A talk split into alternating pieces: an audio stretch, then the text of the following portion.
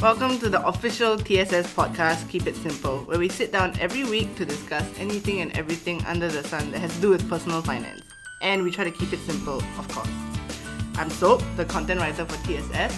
And I'm Pris, the graphic designer for TSS, and we'll be your host for this podcast. Hey Soap, Hi, Pris.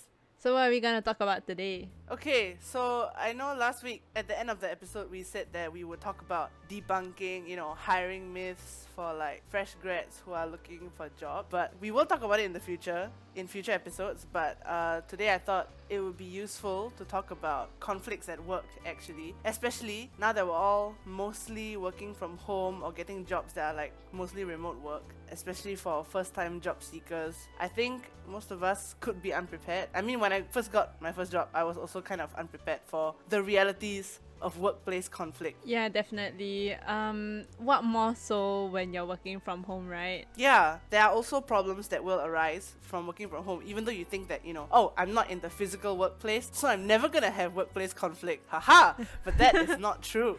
Yeah, I think you have even more conflict just because there's so much more obstacles to go through in terms of working from home. Like there's no direct communication. Like you have you're going through this wall of like um, Zoom or Google Meets, things like that.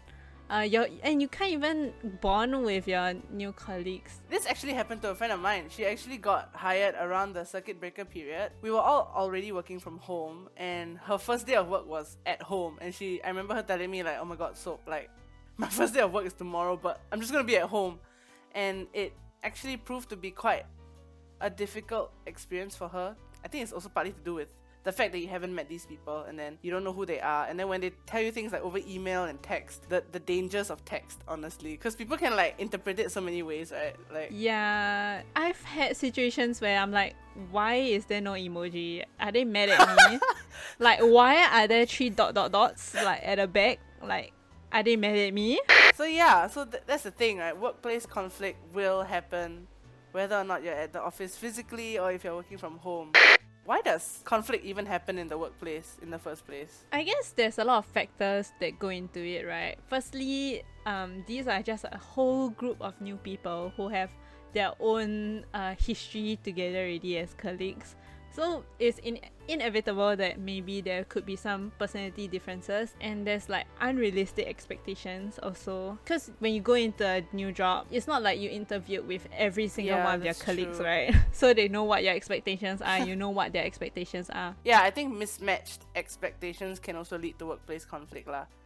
I mean, it could also be that your manager has too high of an expectation and that's like stressing everyone out. I think some other reasons why workplace conflict happens is also maybe in a team setting if somebody is not pulling their weight, you know, like if they're underperforming, well then that's it lah. I mean, doesn't it just remind you of like school projects where there's that one freeloader? Yeah, I was about to say, I'm, I'm like always the one thinking everything, and then like, Exactly. But at work, that's even more like of an issue because everyone's getting paid for the work. it's like all high stakes, right? yeah, it- it is pretty yeah. So then that might lead to, you know, some team members getting frustrated or some people getting very stressed because they're they're carrying the team basically. So yeah, many reasons why workplace conflict can happen and it's all because of people, you know, whether it's personality or or the amount of work they put in or the amount of work they don't put in. Especially in like in terms of work from home in remote settings. A lot of these conflicts if they do happen, they're mostly like invisible, right? Because you don't go to the office and then you don't see your colleague's face like, "Hey, Bob, you're looking a bit sad today. Was it something Patricia said yesterday to you? You know, so you can't read these cues, you can't pick up on it. These problems will go unnoticed until suddenly it blows up. And then you're like, the? Yeah. The resentment will like fester, and then like maybe you PM like your other colleagues to, to like bitch about this other colleague, and then be like, oh, do you know what this person did, and blah blah blah, and then like the the situation becomes worse and worse without getting resolved. I mean, let's face it, we've all done this, correct? I not mean, not I, I didn't do this to you, so I didn't. no. I wasn't even gonna go there, but it could happen at any turn. Yeah, and if you feel like you're the only one in this fight, so to speak, then it's gonna be very draining and exhausting. So that's why earlier this week we actually asked uh, our audience on Instagram about the kind of work troubles and conflicts that they face while they're like remote working. So uh, we have enlisted the help of our friend uh, Evelyn from Decode HR. Okay, so Decode HR is a HR consultancy firm that also shares space with us at Spectrum. Okay, Woo! so yeah, so Evelyn's gonna assist us. She's gonna give us advice and weigh in on all these issues that uh, we've picked out from what you guys have said to us on Instagram. Okay, so there are a few common problems that we've identified, and we're gonna go through them one by one. And yeah, all right. So let's get into it. So, Pris, what's your problem? I mean, what's our first problem? What's my problem? Okay, so our first issue or first problem is a communication problem. Like, surprise, surprise, right? Two IG users actually reached out and said this. They experienced communication breakdown and encountered situations where people were trying to oversimplify communication or decision making over a text message or, or like PM or like Slack, you know. Understandably, misunderstandings are like definitely bound to happen and more frequently than when you're not communicating like face to face. yeah, Especially definitely. through text, like what you said, like the tone, um, the way they text, you know, it can be oversimplified just by being lazy to type it out or something like that. Yeah, like just assuming that the other person knows what the heck you're talking about. It's true. I think it's very important that we give our colleagues context because not everyone is. I mean, you you wish lah, you wish that everyone's on the same page as you, but that's not the case. And sometimes you just have to over communicate just to make things clear for everyone, lor. Yeah, I think over communicating would be better than under communicating. for sure. yeah, so this is definitely a um, common problem. Uh, so maybe right now we can like hand it over to our professional Evelyn instead of going round and round with like two noobs. That's right. Uh, so Evelyn, if let's say um two colleagues who keep having like communication breakdown and like there's constant like misunderstandings and conflicts over like simple everyday work, like what's your advice for these two colleagues? Before we get into that, just to highlight that Evelyn couldn't make it onto the show itself, but we have all her responses and advice written out in advance. So, the answer to this first problem text or instant messages can get tricky, and they're probably not the best medium for decision making. So, if a face to face meeting can't take place, I would recommend a WhatsApp call, Google Hangout, or Zoom call so people can still see each other and read expressions, emotions, and reactions. So when people are able to pick up on these adequate signals through body language and facial expressions and tone of voice, it makes a really huge difference. It's also easier to get real, you know, like talk about challenges or obstacles more readily because people feel they're having a two-way dialogue as opposed to just texting. So this really makes all the difference. Another alternative, although less desirable, is to get on a call. That's still way better than just sending text messages. Thanks, Evelyn, for that very professional advice. The second issue that we've seen come up is um, the issue of you know being contacted after working hours and how that leads to some feelings of like unhappiness in the workplace, even though you're at home. Okay, and I think it's quite an interesting thing to talk about because working from home definitely blurs the line for most of us especially if you know our home office and setup is in our bedroom and not in a separate room. And we don't get the chance to decompress. Like if we weren't working from home we can take the time while we're commuting back home to be like okay i'm just gonna like not think about work. I'm in a different Yeah. space. It's the fact that we don't move from different spaces anymore that I think it psychologically just messes with us. So yeah. So that's why I think naturally there will be problems surrounding this lah. So some of our Instagram followers raised the issue that their bosses and colleagues are contacting them after working hours, uh, presumably to talk about work lah. And since you know everyone has nowhere to go, we're all at home most of the time. There's this perception. I think it doesn't even have to be said. We all know that you're at home, so you Yeah, have no man. choice but to respond. I mean, where else could you be? If you're not at home, then actually Secure would like to know your location.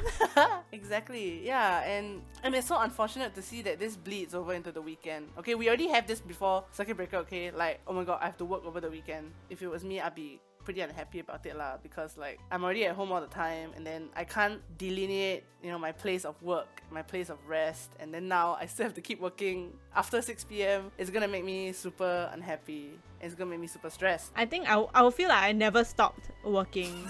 yeah. Yeah, I think this lack of boundaries needs to be addressed. But I think it's different when you have to manage your boundaries with your manager. Yeah, like how do you even like complain against your own manager, right? How would you how would you settle this with your manager if, you know, hypothetically this was happening to you? Maybe I would gently say to them like, "Oh, um if you need if you need this urgently, um actually honestly I have no idea how to deal with this. well, it seems like we're stuck. So why don't we ask Evelyn what she thinks? So Yes. um yeah, Evelyn, if there was this situation where my manager is constantly asking me for help to to like continue working essentially after working hours, but I don't know how to raise this issue with them. Uh, what's the best thing I can do in this situation? So this is what Evelyn had to say. Depending on your team culture, it will be great to be able to just talk about it one to one. Or if you prefer to be subtle, send the group a link to an article on the importance of preserving mental health during these times where we're working from home. It's a big enough hint. Another suggestion would be to, at your next team catch up, talk about how all of you are adjusting or coping with work from home the good, bad, and the ugly.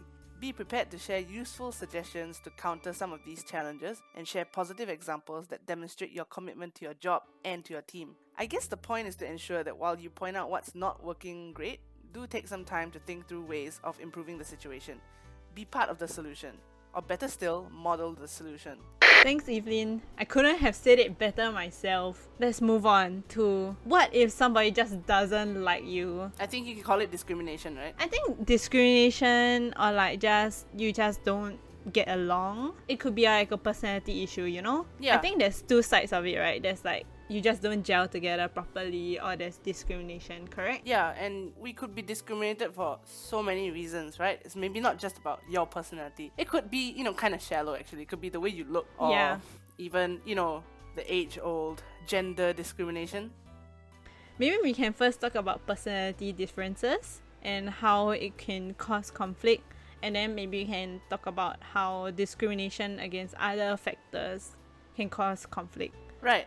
Okay. Yeah. So actually, personally, I didn't think of personality as a factor that can cause discrimination. I think for me personally, I have witnessed. I don't think I was ever a part of these uh, situations, but I have witnessed before, like uh, whether in school or in work, there will always be you know this one person that everyone seems to all misunderstand at the same time, and usually that person is like a very straightforward kind of type A personality kind of thing. So, so they could, so they could um.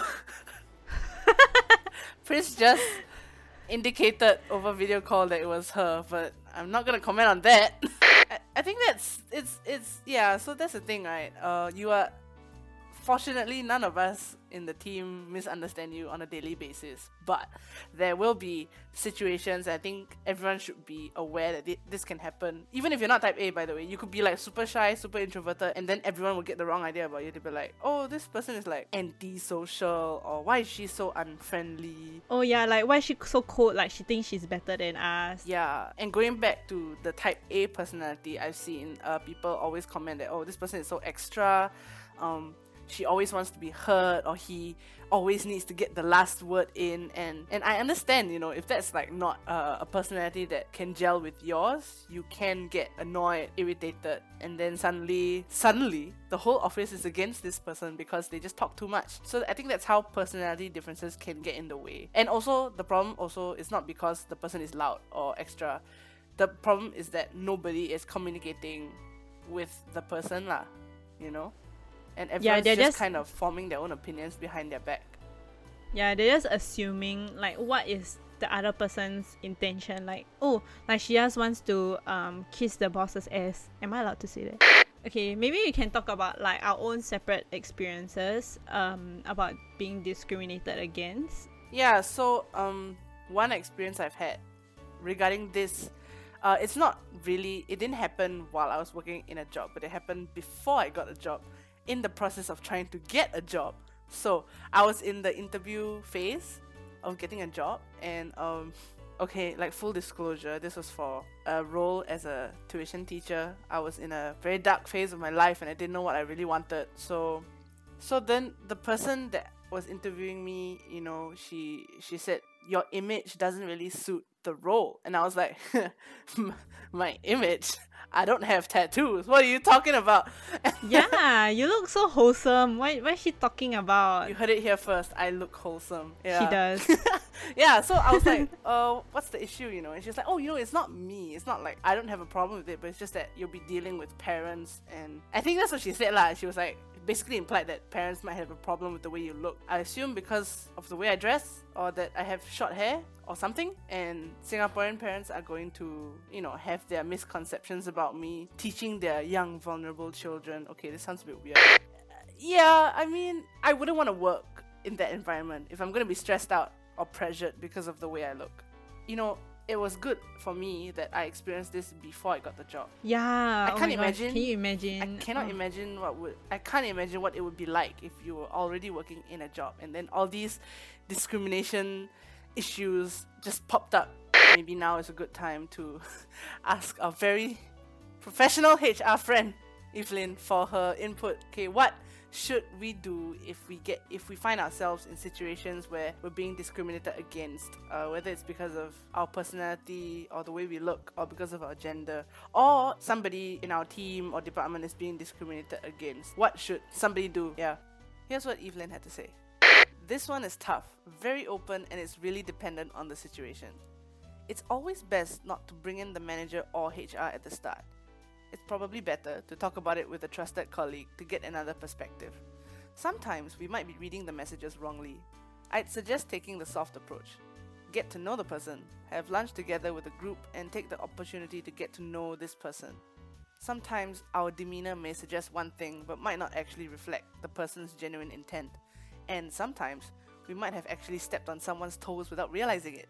Hey, this happens to the best of us, so it's okay. It might actually just require a conversation to set things right, so don't hold back from taking the humble or inquisitive approach. Suspend judgment until there's an opportunity to get to the facts. Lastly, there may be times when the situation might not improve despite your best efforts. Then it would be time to move on and not lose any more sleep over this. Thanks, Evelyn, for your input. Now let's move on to one more issue before we wrap up.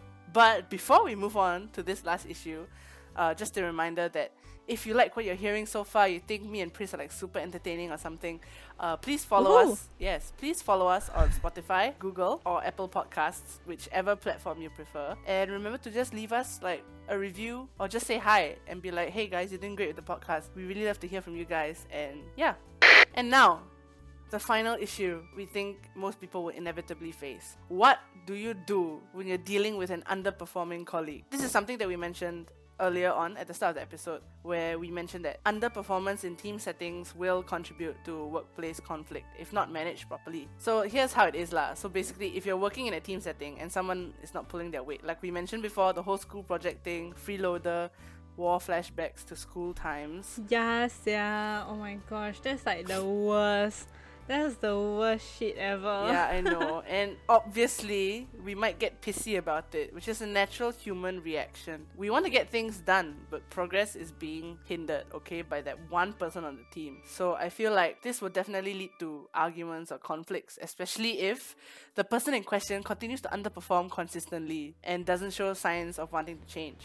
Wow, I just had so many flashbacks of all the experiences I had with this. What if the colleague just doesn't want to improve, doesn't want to do anything? Like, how you gonna how you gonna talk to them, right? Okay, so do you have any like suggestions on how to uh, address this issue of like this one person who just doesn't want to pull their weight? I have experienced this before, and by that I mean I've dealt with underperforming colleagues in the past, and I mean, you guys can't see, but Pris is just giving me this knowing look right now, and But. I see you, I see you. I know, I feel seen. Okay, so how I would handle it? Um, in the past, I always have this standard approach, which is to start out really appealing to the other party. Like, you know, let's be let's be grown ups about it. Let's just talk about it. I'll be like, hey, do you think that maybe perhaps there's a chance that possibly you are not pulling your weight and that's inconveniencing my side of the my side of the work. Because it does affect me you know like if i'm working with somebody closely let's say they submit their work late and then because of that i'm waiting for their work so that i can submit my work. But then if it's late then i'm late then everybody's late and i'm like I feel like we could have avoided this if perhaps maybe you know I, I like I like how like non-confrontational it started out. Then it became like super confrontational, and then now it's non-confrontational again. I mean, look, there are many sides to people, okay? so Yes. but, but that's my standard approach. I, I start off like let's figure out the reason why you might be slow or I mean slow in your work or not performing as well as you should be.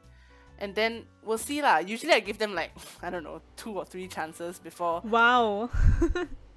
Got number one. I just see by feeling one. I just like okay, I'm done. Okay, well I can't I can't take this anymore. different strokes for different folks.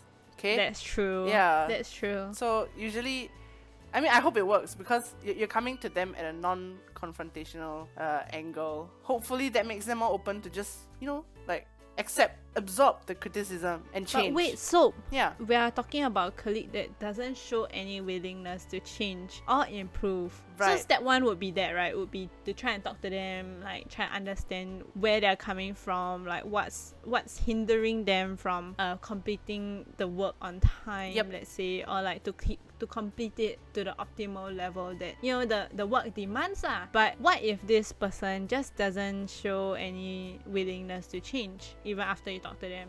I feel like after this, step two would be to go to our supervisor. I guess. Yeah, Yeah, I mean, it's true. if if the person if the colleague is not taking advice from me maybe it's because i'm not you know a figure of authority so let's pull in the figure of authority to try and uh, mediate the situation yeah but if i mean if the colleague still continues to underperform after that then i say we just fire the guy but um i'm sure there's a better way of handling it Yeah, I think maybe you can ask Evelyn. Yes, just one last time, okay? So, Evelyn, if I'm in this situation where my colleague is just consistently underperforming and dragging the whole team down, they're, they're not open to change, they're not listening to any of us, what do we do? Okay, so this is Evelyn's response. It might make sense to bring in the manager if the colleague is indifferent to your feedback, or maybe they seem apologetic, but then nothing actually changes. Sometimes it's passive aggressive behavior which can be very challenging to tackle. There may be other issues causing the lack of cooperation or underperformance. It could be their family or personal issues, and maybe they could do some help in the areas of counseling or support via employee assistance programs. Thanks, Evelyn, for saving our asses one last time. So now I think everyone is a bit more, you know, equipped to deal with these workplace problems slash conflicts. Yeah, thanks Evelyn. That I'm sure they're super helpful. I I wish I had this uh, when I just started working. Actually, actually, even now it will be useful. Not that I have uh, any conflicts. Oh god, this is like so awkward. Why are you so defensive, bro? I don't I don't know. I don't know. Anxiety, I guess. so anyway, that's the end of our season. Season 1 of Keep It Simple. Please tell us what you like, what you don't like about it. It really helps us a lot and we'll definitely try to improve on it for season 2. So reach out to us via Instagram or Facebook. You can DM us, slide into our DMs, That's or right. e- even email us. You know, write write us a long letter. Thank you, and remember to Keep it simple. Thank you. Bye Bye. bye.